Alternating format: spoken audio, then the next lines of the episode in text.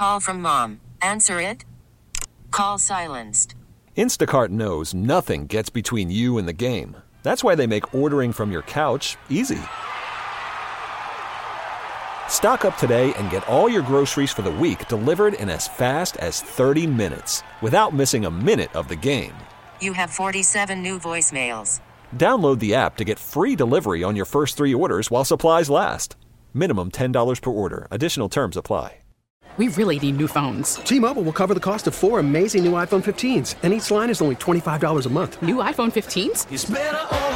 Only at T Mobile get four iPhone 15s on us and four lines for 25 bucks per line per month with eligible trade in when you switch.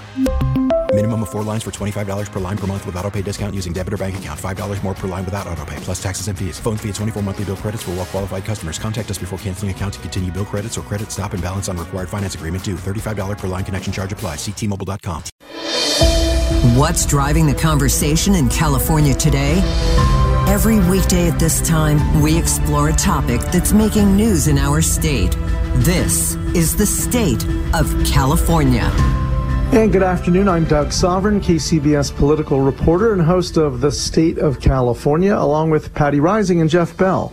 The situ- Vladimir the situation along the Ukraine Russia border is getting more tense by the minute as Ukraine calls up its military reserves and the U.S. ratchets up economic sanctions against Russia. Yeah, Vladimir Putin vowing a strong response to those sanctions as he declares separatist regions of eastern Ukraine independent and sends in troops that he calls peacekeepers.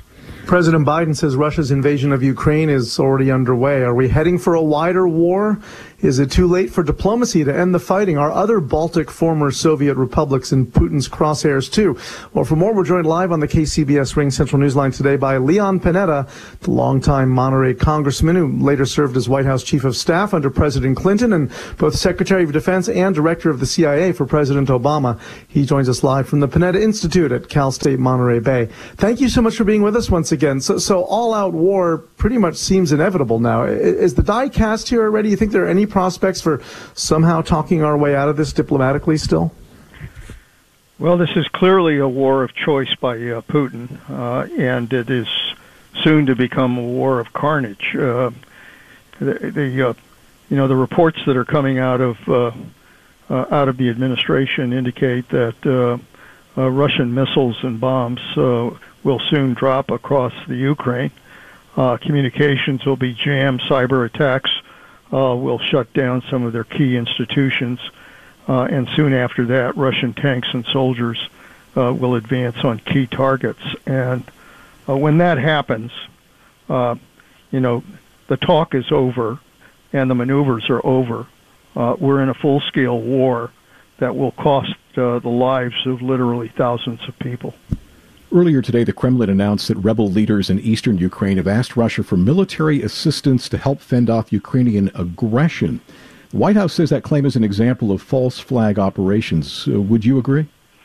Yeah, no, there's no question. I mean, uh, uh, intelligence has been telling us uh, that they would engage in these false flag uh, kind of uh, presentations, and that's exactly what they're doing. I mean, you know, the one thing that's been very different here is that uh, normally uh, Putin likes to operate in the dark, uh, and uh, with with uh, what he's doing in the in Ukraine, uh, he's uh, the intelligence that we have has forced him to do everything in the open, uh, and you know we've had very good reports on uh, from our intelligence people as to exactly uh, what they're up to, and uh, it's pretty clear that uh, the Russians uh, not only have uh, have lined up their forces 130,000 strong, uh, but that uh, they are preparing for a move uh, beyond those separatist areas, and and once they do that,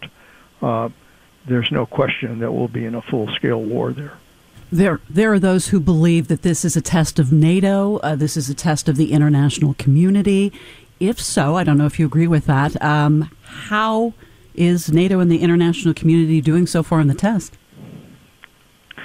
Well, so far, I think that uh, that the president uh, and our allies in NATO uh, have really been unified uh, and have uh, really made clear that uh, they are operating together when it comes to trying to make sure that Putin pays a price for this aggression. The move on sanctions, uh, very important for all of the nations to be involved in uh, providing those sanctions. Uh, that's important. Uh, providing military aid uh, to the Ukraine so that uh, they can be as prepared as possible to try to deal with that kind of invasion. Uh, and then thirdly, uh, reinforcing our position uh, with NATO countries uh, to make clear that uh, we are going, we will abide by Article 5 and uh, go to war if indeed Russia decides to go into these uh, NATO uh, countries that border Russia. So I, I think right now the most effective way to deal with Putin is to have uh, the United States and our allies in NATO uh, maintain a tough and unified position against Putin. Putin about having NATO on his western border, of course, if Ukraine became part of it. And some trace this back to, you know, 2014 when there was the revolution. Some call it a coup in Ukraine, which, of course, the Obama administration supported. And you were there then. In hindsight, I mean, should we have done anything differently uh, in, in 2014? Well, uh, you know, I think it was clear that uh, uh, that the U- Ukrainians uh, really wanted to be able to have uh, a new government, uh, to be able to enjoy democracy. If you look at Ukraine today, uh, they really are a democracy uh, and not just uh, a, a puppet regime. They they really are embracing democracy, and very frankly, that's what is really angering Putin. Uh, it isn't NATO, even though he uses that as a you know as as a talking point. But the reality is his greatest fear is having a strong democracy in the Ukraine, which then can send signals to Russia and to the people in Russia uh, about uh, what they need to do. He sees that as a threat. Uh, and so it's for that reason, really, that uh, he's now uh, trying to make sure that uh, the Ukraine it comes down and becomes a part of Russia again. There is some concern that uh, China might be emboldened by Russia's moves with Ukraine and make a move on Taiwan. Is that something that concerns you? Well, that's why it's so important to have uh, the United States and our allies uh, making clear that uh, a price will be paid uh, for what Putin is doing in invading a sovereign democracy.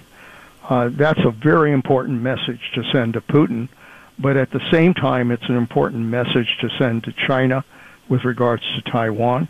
It's an important message to send to North Korea uh, in uh, in their efforts to uh, develop nuclear weapons and missiles, and it's an important message to send to Iran, uh, which continues to try to destabilize that region.